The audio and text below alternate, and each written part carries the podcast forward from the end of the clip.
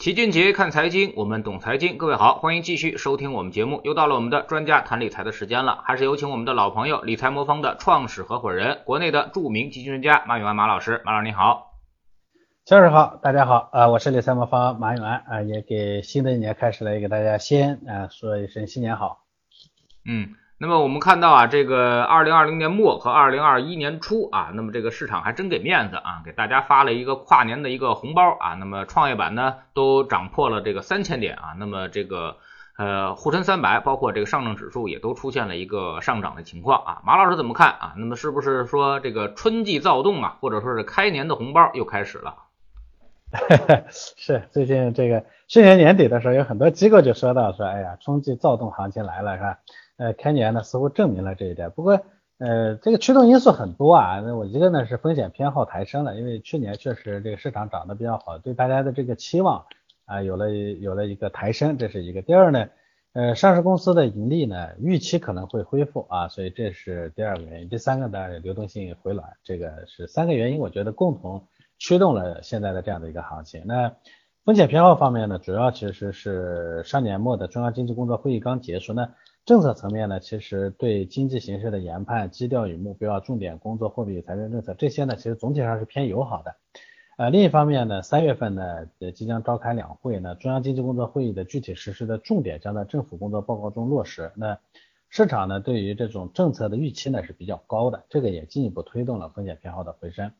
在上市公司的盈利修复方面呢，随着上市公司的业绩披露啊，盈利超预期上行，往往能够刺激定价上修。那目前呢，从呃，沪深交易所的业绩披露的规则来看，一月底底呢是主板、中小板、科创板年报业绩有条件呃强制披呃披露的这个截止时点，而且呢，今年的预期呢，很可能这上市企业的这个盈利呢，会有平均可能有会有百分之二十到百分之四十左右的这个上上上浮，因为大家可能会记得，呃，过去几年呢，因为整个市场的波动比较大，再加上各种政策的原因啊，其实上市公司呢有一种强制出清的动机。就很多企业呢，把以前积累在里头的各种各样的问题，都趁着机会呢，全都把它给处理掉了。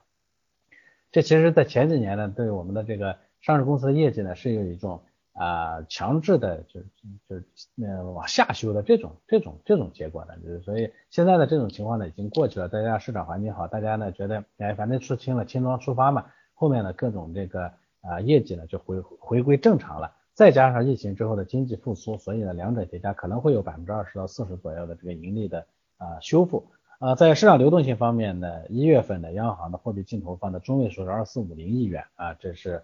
嗯基本上呢是各月份之首啊，因为一月份呢是是发钱的时候嘛，所以呢几个原因结合起来，我觉得也带动了这个市场的这个热情的上升吧。嗯，那么您觉得这个这波行情啊，那么是不是现在已经能够判断是结束调整了呢？哦，这个我觉得不，没那么好判断。大家会有这种预期，但是预期大家都知道了。就像这个，除了风险偏好，这是个就是相当于人抬人的一个一个行为，是自我强化的，就呃越涨风险偏好越大。这个以外呢，其他的像上市公司的盈利修复啊，市场流动性的改善，这些其实都是人尽皆知的事儿。所以这种情况下呢，我觉得共同的情绪推高，可能反而会带来一些风险。我今年对整体今年市场的判断呢，是我认为今年机会存在，而且也不小。但是今年的机会的获取要抓住比较难，所以我开玩笑，我说今年很可能是啊，结果上来看，今年可能收益是正的。但是你想要在里头挣到钱，可能是个 hard 模式。那从这个角度来说呢，说修复可能就是永远都有上涨，永远都有调整，这是我觉得今年的一个市场的基本特点。所以大家一定要抱有一份深深的警惕啊，这是一定要有的。嗯，那么你们这个理财魔方啊，更多的可能做的都是呃右侧偏多一些啊。那么如果现在市场涨起来了，你们会不会再继续加仓呢？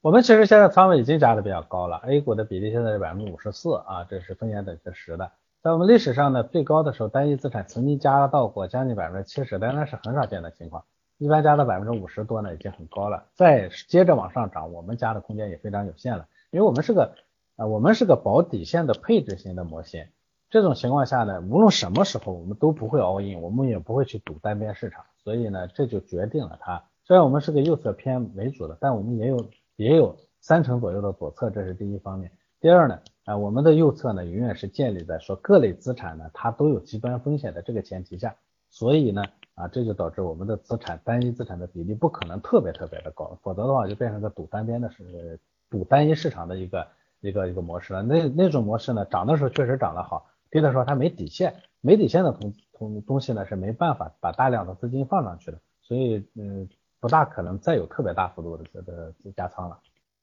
嗯，那么我们也最近关注一个市场另外的一个热点啊，那么比特币这个涨幅啊，这个确实是让人觉得挺疯狂的啊。那么之前这个大涨冲破了两万，然后进而冲破了三万啊，那么但是呢又突然的来了一次暴跌啊，那么跌了百分之十。马老师怎么看比特币这个涨幅啊？是什么原因让比特币这个出现了一个暴涨的一个？是的，这个去年呢，比特币呢经历了一个非常魔幻的过程啊，这个年初呢。啊，因为所有的风险资产都在下跌的时候，它也跌了挺厉害的。但之后呢，这个持续上涨到啊十二月份的中旬的时候冲破两万，然后到今年的这二一年的一月呃第一第二天啊这个冲破了三万，确实是非常十年涨了这个上千万倍，这个是很疯狂的。那呃，很多人呢觉得这是个纯粹的一个虚拟的东西，一些人呢持坚决的反对态度，觉得这就是纯粹是个赌博的工具。那有一些人呢，其实对它呢也很痴迷。这东西究竟怎么看哈？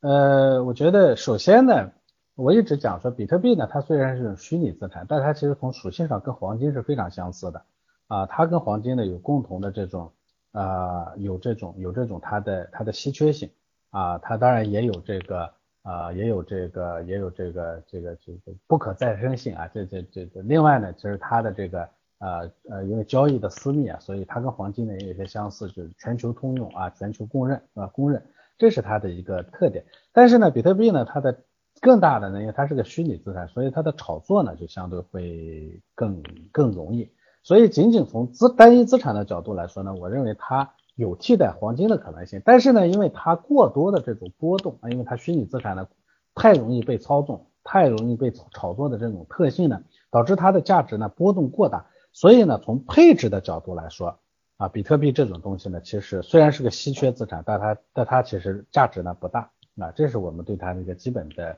呃基本的判断啊。其实呃，比特币呢，它借助的东风呢是全球这个流动性的泛滥。那如果没有比特币的时候，这种流动性泛滥或者全球动荡的时候呢，所有的这个避险资产呢都会走向黄金，会推动黄金的价格呢大幅的上升。但是我们也看到说，去年呢虽然黄金总体上表现也不错，是吧？也有百分之二十几的涨幅，但是相对于历史上这种大幅度的衰退的条件下的黄金的涨幅来说呢，涨幅已经没有那么大了。这里头其实很多的一块呢是被啊比特币呢给呃给给分流走了啊，所以这是一个基本的呃逻辑。但是呢，我就说到了说。是，它是个黄金的啊，甚至有可能会去奔着去替代黄金去的。那很多人都会说，那你既然配黄金，那是不是比特币也值得配置？我的第二个逻辑还是非常清晰，就是比特币是不值得配置的，因为它波动实在太大了。这种东西呢，因为尤其是黄金或者比特币这种没有类生性的，就没有不生息的资产，它没有类生性收益的资产啊。你说黄金这个东西放在那儿呢，不会生个小黄金出来。那比特币放在那儿也不会生个小比特币出来，所以它不它是不生息的资产。这种不不生息的资产呢，其实对另一个逻潜在的逻辑是说，它其实没有内在价值，或者你很难界定它的内在价值。往往在这个上面呢，就会产生一些特别特别奇特的炒作啊。历史上呢，这个呃很多这个啊泡沫啊，就是离谱的泡沫呢，都是由此啊产生的。历史上最有名的像郁金香泡沫啊，那这个呢就跟这炒郁金香就跟炒币呢有点像。十六世纪中期的时候呢，郁金香从土耳其呢被引入西欧啊。最开始的时候呢，很多这个法国的贵族啊就迷恋这个东西。但是它突然之间呢，本来是个好东西嘛，对不对？大家看一看。但后来呢，变成一个攀比的资本，很快呢就引发了人们的这种哎投机啊炒作啊。一些真品郁金香的价格呢，短短几天里头，经历几轮接手后，价格就能翻倍。那后来呢，这个东西呢就彻底脱离了基本。大家想，郁金香这东西呢，它也是，它是个不可生息资产，对不对？理论上说呢，这东西呢，时间长了它还会消失，是不是？所以呢，它其实没有内在价值，没有内在价值呢，没有个比较基准呢，大家就会有了炒作的人呢，反正是你炒到多少，觉得都是合理的。到后来呢，到十七世纪中初期的时候，一些真品卖到的价格呢，就是一朵花换一套房。呃，当时呢，有一枚叫云远的奥古斯都的售价呢，曾经高达六千七百荷兰盾。这些价钱呢，足以买下阿姆斯特丹运河边的一栋豪宅，或者购买二十七吨奶酪。那当然，所有的这个泡沫啊，都最后的都会被刺破。这个真品的郁金香价格呢，在短短几天内价格暴跌超过百分之九十，人家没人买，这东西本来它就会是这样，所以啊，最后呢，这个这个这个泡沫呢破裂了，就留下了这么一个故事。所以我觉得比特币呢，最终呢难免会走过这样的一个路径。但是比特币呢，它相对于金香不一样的地方，我一直说它其实是有替代黄金的可能性的。如果呢这种炒作的热潮退去，慢慢的大家呢让它回归本源的时候，啊，有可能的这种作为未来，它是有可能作为呃像黄金类似的这种压舱石的配置地位是有可能能配置的。但是现在这个阶段，我既不推荐大家去炒，也不推荐大家去配啊。其实一直以来呢，我们对于比特币的观点也比较明确啊。那么这个东西呢，现在看不清啊。那么我也相信数字货币是未来发展方向，但到底是不是比特币啊，不一定啊。所以说呢，这个东西就是你看得清，你觉得你有底气，或者你觉得你认为你懂啊，那你就投资，我保证也不眼红啊。但是如果你也看不清，你也跟我们一样比较含糊的话，那么巴菲特有句名言，就是看不懂的东西啊，最好别碰啊。那么这个就是一个。投资的最基础的这么一个心态啊，那么什么东西看得懂呢？其实站在人类大类资产配置的角度来说的话，无非就是这个债券啊，那么现金、黄金啊，包括股票啊，包括这个大宗商品啊，这是我们经常用到的一个配置的一个东西啊。那么在周期之下呢，可能我们更好的去梳理一下啊。那么马老师，您怎么看今年的一个大类资产的配置的一个比例方向啊？那么这几类资产，您觉得哪个东西可能会今年的机会更大一些？呃，我觉得总体上呢，还是呃呃，这个叫什么呢？叫新兴市场国家的这个权益啊，尤其是中国，尤其是中国啊，新兴市场呢要分分类啊，尤其是中国，我觉得权益呢，呃，我认为今年的机会还是存在的，但是呢，我觉得今年呢这个操作难度会加大，这是我我我开始的时候就提到的哈，我比较看好 A 股的投资价值，但是我认为像一九年、二零年这样，其实一九年全年的风险回报是非常高的。啊，二零年其实虽然最终看收益率很高，但二零年的风险回报不高。啥叫风险回报？就我们在资本市场去投资啊，挣钱其实是靠担着风险来来来来赚钱的。本质上，你单一单位的风险就应该获取一单位的回报。但是，一单位的风险能赚多少回报呢？这个每年不一样。像一九年呢，你单一单位的风险呢，大概能获取一点八左右的回报。但是到呃二零年呢，其实你单一单位的风险呢，只能获得一半左右的回报。啊，所以虽然最后呢，你看到二零年的收益很高，那是因为二零年你获取的这个收益呢，单的风险比一九年呢要高很多啊，这是这是，那么风险回报越低的情况下呢，你想赚钱就会越难啊。风险其实一九年赚钱其实相对是比较容易的，所以回过头来看，你每个人呢回头去检视自己的投资，一九年做投资的人，你拿了那个基金的人家的全年收益率，跟你自己挣到的收益率差别会小一些。二零年呢，基金的收益率特别高，但你自己回头去看，你从里头拨到的那一部分，其实就相对比较低。为啥呢？就是因为风险太高了，所以你在里头呢，要么就是待不住，老在里头一段一段的跑。就像前一段时间呢，有一个啊那个招商白酒基金，他的基金经理在做那个直播的时候就讲到说，他的基金去年收益率百分之一百一十，但是他的客户呢，平均在里头呢持仓时间也只有一百一十天，平均客户的单个客户的收益率只有百分之九。人家百分之一百一十的收益率，你每个客户在里头只拨到了百分之九，这就说明呢，波动太大的时候，你一个人呢在里头待不住，这是第一。第二呢，哎，放的钱也特别少，不敢把钱放进去。所以呢，二零年呢，其实挣钱并不容易，它不像那个一九年。所以回头我说看了，收益率很高，风险这个东西，它的它给你带来的后果就是，哎，你待不住，不敢放大钱。那么二一年呢，我想这种趋势呢，可能还会存在。我想二一年的风险回报可能会进一步降低，今年的风险的波动。啊，带来的那个收益率，收益率可可能也会下滑，然后风险呢，并不见得会下滑。这种情况下呢，风险回报会进一步下滑。所以单边赌市场，二二呃这个一九年呢，呃这个二零年呢，有可能能赌赢，二一年你连单边赌市场都赌不赢。一九年呢，你不需要赌市场啊，你只要你能待得住。二零年呢，你要待着，你其实还是有很大的定力的。二一年呢，你可能有定力，你也待不住。那么这是我对权益市场的一个一个判断。那么债券方面呢，我想。前半年呢，有可能我们还会面临着流动性的这个压力啊。我想流动性真正的彻底的，呃，我虽然对全年的流动性，我认为不会像像前半年啊，就是后今呃去年后半年那种大家的那种啊市场的共同猜测一样，说哎市场不会就是会收得很紧，我认为不会收得特别紧。但是呢，前半年呢，很可能央行呢会故技重施，就是觉得经济呢似乎不错啊，他又念起这个收紧的这个法罗。但是后面呢，随着这个经济数据打一打脸，我估计最后还会放开。所以我想，呃，这个今年的流动性环境呢，可能前半年会略微啊相对的说会紧一点，后半年呢有可能会会更宽松一点。这种情况下呢，我觉得债券呢有可能全年的机会还是有的。那么前紧后松的货币政策会导致前面的机会小一些，后面的机会更大。这是债券。黄金呢，我认为价值仍然在啊，基本的逻辑呢就是美元呢进入这个弱美元周期，全球泛滥的情况下，黄金没有理由大幅下降。美股呢，我觉得如果说是美元进入弱美元周期，历史上只要弱美元周期里头，美股的这个配置价值都会下降。啊，这是商品呢，我相信今呃商品基本上大家是一致预期今年表现都会比较好，大概是这么几个方面啊，所以如果要排个序的话，我今年呢最看好的呢其实还是中国的权益，然后呢其次呢是黄金，再是债券啊，再是商品，最后是美股。嗯嗯，那么现在有一个问题就是说权益啊，权益这块儿其实我们仔细看啊，那么除了金融地产之外，其他的可能开始这个估值啊都开始不便宜了啊，那么您觉得这个？呃，估值这块会不会是成为今年的这个整个行情的一个掣肘呢？呃，嗯，我觉得目前的这个估值呢，如果在流动性不再大幅泛滥的情况下呢，想让啊，就尤其前半年想通过拉抬估值呢，让市场上行的空间是有限的。所以前半年我想更多的大家要关心的是啊，这个业绩的改善。因为正如我前面讲过，这个前几年呢，其实我们很多上市公司呢在做出清的工作，他主动的把一些以前隐藏的。啊，或者以前在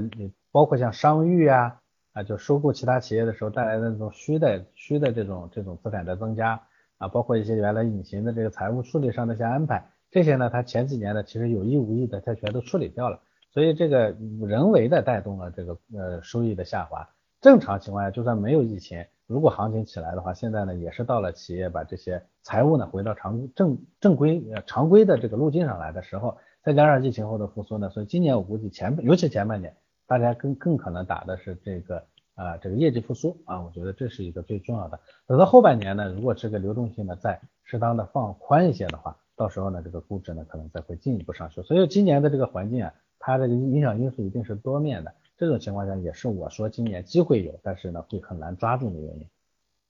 嗯，在二零二零年呢，其实我们也做了一个比较详细的这么一个盘点啊。那么二零二零年其实收益来说还是不错的，二零年这个整体的这个给我们回报啊还是挺好的啊。那么我们也看到一个数据啊，那么公募基金平均收益率达到了百分之二十一点九六啊。那么老齐之前前几天呢也盘点了一下我们的收益啊，有一个组合啊大概能达到百分之二十五的收益啊，那么另外一个组合呢？另外两个组合啊，大概是在百分之二十左右啊。那么其他的两个组合呢，一个百分之十三，一个百分之六啊。呃，那么我们还看到另外一个数据啊，就是这么好的行情之下啊，那么这个沪深三百啊已经涨了百分之二十几了啊，那么创业板涨了百分之六十几的情况下啊，那么还有一半股民在赔钱啊，百分之三十的股民在赔百分之二十以上啊。马老师如何看待这个现象啊？那么是不是二零二零年应该是一个基金投资的大年，或者说是一个呃大家开始普遍认同基金投资的这么一个一个关键的时点？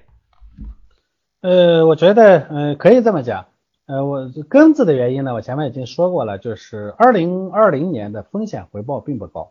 一九年的风险回报挺高的，二零年风险回报不高，所以这个从行情上来大家能看得到就是。年初呢大幅度的下滑，然后呢再接着上涨，之后呢到七月份之后呢一直在市场在磨啊涨点跌点涨点跌点，所以这个过程呢其实是很容易让人亏钱的，这是行情本身的特点。当然从股票的角度来说呢，股票本身分化也很严重。你比如说一半的个股是下跌的，年内呢超过七成的个股呢是跑不赢沪深三百指数的，这个呃所以它就会导致呢两种，一种呢就是待不住的投资者呢在。呃，年初的时候拿着呢，下跌的过程跑掉了，涨起来以后又冲进去了，然后呢，到后面七月份之后呢，又没给挣钱，这是第一部分人。第二部分呢，有一些呢确实是拿住股票了，但是有一半的个股是下跌的啊，所以这个呢又导致另一另一部分客户呢，这两连着两波，一波呢是待不住，一波呢是能待得住，拿错了，哎，这两种客户呢，其实都呃股民呢最后都是亏钱了，这个我觉得是非常啊正常的哈，那。呃，根子的原因我前面讲了，这就是风险回报低的原因。那呃，基金呢，确实在去年呢收益会要好很多啊。这个嗯，所以去年呢，很多投资者呢放弃了这个基金啊，自己的股票投资呢转入了基金投资的领域。不过我要实打实的讲，基金的这个盈利水平其实去年也并不是那么的乐观啊。我知道一个数据呢，就是非公开的一个行业调研的数据呢，说十一月份的时候呢，有将近百分之六十四的基民呢，其实也没有挣到钱啊。然后呢，到年底前后呢，我看天弘基金公布的一个数据呢，说他们的权益类投资的客户呢，有百分之四啊五十一啊是亏损的啊。这也是去年的乔老师刚才讲了，收益率这么好，那为什么最后亏损了？这原因也还是两个原因，就是这前面说的这两个原因。一个呢，就是去年的行情它就是这样的一个啊，这个相当于是个。呃，这个这个这个这个这个大 V 型之后呢，然后又波动了很长时间的这么一个行情，这种行情呢，大家待不住。第二呢，其实基金的数，基金呢，所以大部分去年基金基本上都挣钱了，所以对基民来说呢，呃，亏损的主要原因就是这一个。那么今年呢，我想这个市场呢，有可能还会面临着更大幅度的波动和震荡。这种情况下呢，我想可能大家会回头来看，单单从做基金。啊，这也不太容易挣钱啊，就是因为呢，那个拿不住的这个情况呢，可能会加剧。这种情况下呢，大家可能会再再会发现说啊，呃，专业人做专业事，股票不能投了，去投基金。那投基金呢，发现也不能解决问题，最后呢，可能要去投基金组合。我猜测这会是一个逐步升级的一个过程。那我们理财魔方做的呢，其实就是我一直说，我们就其实就是用公募基金来做组合的这件事情。我们去年的增长速度呢？呃呃，我们增长速度还没有人家基金行业增长的快，为啥呢？道理很简单，就是因为我们这种模式下，它求保底线嘛，保底线呢要求稳嘛。去年的这种风险回报比较低的情况下呢，求保底线的后果，它一定是收益率不会特别高。那么回过头来，今年的这种行情呢，对我们来说呢，它就特别适合，因为今年的这个行情里头波动可能会加大，风险回报会进一步下滑。这种情况下，你想挣钱呢，比去年还难的情况下，大家发现投基金可能也很也很难。好，那这个时候呢，用用我们这种体系呢，可能就会呃更有价值啊，所以这是我觉得今年可能会发生的一个转变。嗯，呃，那您觉得啊，那么这个二零二零年啊，包括咱们市场这块，您觉得会有多少收益，或者说是呃今年更重要的任务，您更倾向于是进攻呢，还是更倾向于防守？我觉得其实从资产配置的角度啊，资产配置或者理财这件事情，永远是防守优先的，它永远不进攻。理财这件事情，我直说啊，这个人大家把钱放出去呢，有两种心态，一种呢叫投资，一种叫理财。投资是什么呢？我尽可能多挣一些。理财呢，第一，首先是我要确保安全，其次呢，我再在这个基础上呢去多挣一点，这是不一样的。所以从这个理财的这个定义里头，你就能看出来，定理财永远是先求自保，先求保护自己，再求求往前进攻。呃，所以您问我这样一个理财机构，您说我重视什么？我。呃，一一我从一七年的大规模的开设服务客户，一七年我是在首先保首先防守再进攻，一八年我也是在先先防守，但是一八年没有给我们进攻的机会，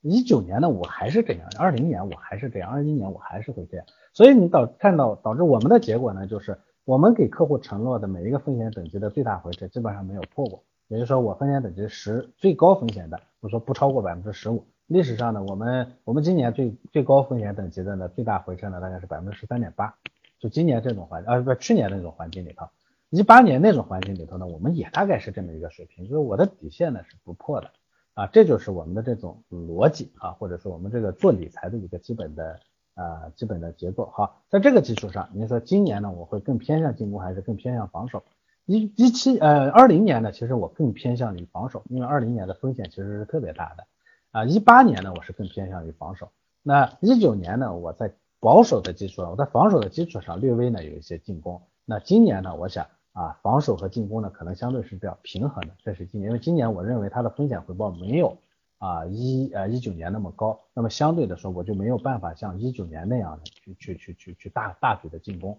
那所以我的资产结构呢，其实是会更均衡一些。一九年呢，我们其实这一段时间里头，我们某一些资产呢，其实占比曾经很很高过。到过百分之六十到百分之七十，但是一今年呢，我想很难会见到这种情况。嗯，有些人说呢，这个波动啊，那么如果我扛住波动的话，就不会赔钱啊。那您觉得这个波动是实实在在的风险呢，还是只是存在于理论上的这种风险？哎，这个就看你怎么看。就像乔老师前面说的，说如果我能扛得住啊，我就就就没问题。这个如果很难说，这所有的东西呢，其实就是在那个前提上。那波动呢？它当你能扛得住的时候，它它是你的成，它是你的你的资源，因为那资本市场其实最终很公平，你扛多大的风险，最后挣多少的钱啊？这短期里头不确定，那长期里基本上都是这样，就是你扛的波动更大，啊，尤其是像这种组合类的产品，单一它又不存在单一产品出问题了回不来的这种风险，是吧？组合呢它本身就很分散，所以呢基本上唯一的风险就是你扛不住。但是呢波动只要呃呃你要能扛得住那么大的波动，那最终呢其实那个波动对你来说没有任何的负面的东西，它反而成为你的成资源，成为你的成本啊，成为你挣钱的这个基基础。但是呢，当这个波动你扛不住的时候啊，这个时候呢它就变成了坏的东西。所以我一直把波动带来的风险呢分为好风险和坏风险。好风险就是你能扛得住，它就是好风险；你扛不住就是坏风险。很多客户说没关系啊，我只要扛得住就会怎么样。但是每个人能扛住的东西其实是不一样的啊。我们每个人都进去前都会高估自己，说哎跌个百分之十、三十、四十我不在乎啊，那其实是你想象。实际的情况是呢，当跌到啊，你说你跌百分之三十、四十不在乎，跌百分之五的时候呢，你可能心里头已经开始打鼓了。那个时候呢，你会想嗯没事儿，我我我我我不难过。当跌百分之十的时候，这个时候呢，你的感受并不是说你扛不住波动，你的感受是别的地方出来了。呃，主要的是你信任开始消失了。你就比如说，有很多些客户呢投理财魔方，我们风险等级十呢是百分之十五的最大回撤，哎，我没问题，我历史上买那个股票基金，这个赔了百分之四十我都我都忍住了。你们百分之十五太小了，没关系。但是我们测评出来，其实它最多只能扛百分之七到百分之八，他不信，他非得做个百分之十五。那么好，真正当这个跌到百分之七到八的时候呢，这个时候呢，这个投资者他的表现是什么呢？他并不认为他扛不住百分之十五，那因为他历史他扛不住，他的表现是说，哎，这理财猫的这个配置方式好像有问题，那个基金有问题啊，那个小马哥有问题，哎，他的这个思路不行了啊，他的这个呃想法错了啊，这个这个这个他们今天的这个页面不太好啊，我他们管理客客客户服务态度不太好，总之呢，这个时候呢，你各种各样的怀疑就会出现了。当怀疑到一定程度的时候，到比如说你百分之五、百分之六的时候，可能怀疑出现；跌到百分之七的时候，你跑掉了，出去了。出去以后呢，这时候呢，你肯定会想说，那不是我扛不住百分之十五，是他们做的不好，我对他们失去信心了，所以我才我才我才扛不住，扛不住的。但是实实实实际上，你扛不住风险的最主要的表现就是你开始就失去信心了。你回头来看。历史上，你只要因为这样的原因、那样的原因离开的投资，多半最终那你想你那离开的原因都不真实。比如说有些人说啊，我最近买的股票不好，嗯，这个跌的太猛了，后面还会再跌，所以我退出了。你回头看，你买的股票后来人家都涨得很好，你卖掉的基金人家后来都都涨得很好。那么当时你是为什么离开的呢？你当时的对他失去信心是什么原因呢？其实本质上归根到底就是你的心理底线被击穿了啊，这是根本性的原因。所以啊，风险是不是真实的？当你离开的时候，它就是真实的；当你离不开的时候，它就不，它就不是真实的。所以，我们理财魔方，我一直说，我们会，我们会比个人，我你自己更了解自己，因为我们不停的去探测，通过你的行为，通过你的表现，通过你的性格、情绪等等，不停的去了解你真实的能担多少啊。只要我了解到这一点以后，我的做法就是不要不要让这个风险呢超过你的底线啊，超过了不就变成坏风险了吗？不要超过，那么相对的说，你可能就会比较舒适。那比较舒适的情况下，你就对我呢有足够的信任，有足够的信任，我们才能共同的相伴的走到走走下去。只要相伴走下去，我们最终那个收益率呢就能兑现。这就是个基本的逻辑啊。好，非常感谢马老师今天做客我们节目啊，也是跟我们分享了最近的市场热点，还有看一下今年整个二零二一年的啊资产配置的一个关系啊。还是那句话啊。这个投资呢是自己的事儿，你能承担多大风险就获得多大收益啊。那么尤其呢不要去考验我们的人性啊，我们的人性啊通常是经不起考验的啊。你在风和日丽的时候觉得我能够承受住百分之五十的风险啊，但是在风险一来，天天有坏消息吓唬你啊，别人还天天告诉你赶紧抛了吧，赶紧抛了吧，这时候呢你的心理承受能力可能连百分之五都达不了啊。那么这种情况下。啊，往往这个风险一来就会击穿你的底线啊。那么我们其实，在二零二零年已经看到很多的这种例子了啊。年初一波调整吓跑了一波人，七月份以后的一波调整又吓跑了一大波人啊。那么拿到现在的，其实挣到这个收益的其实没有几个啊。那么大部分人可能在中途下车了，然后发现根本追不上来了啊，甚至还在二零二零年很多人都赔钱了，而且还赔了不少钱啊。那么这种情况呢，其实是非常常见的啊，就是我们。刻意的这个高估了自己的这个人性啊，那么刻意的去考验自己的人性，得到的结果呢，通常都不会好。如果您不会用这个资产配置方式投资市场，可以通过理财魔方这样的方式帮您实现这个资源的优化配置。非常感谢马老师，再见。好的，再见。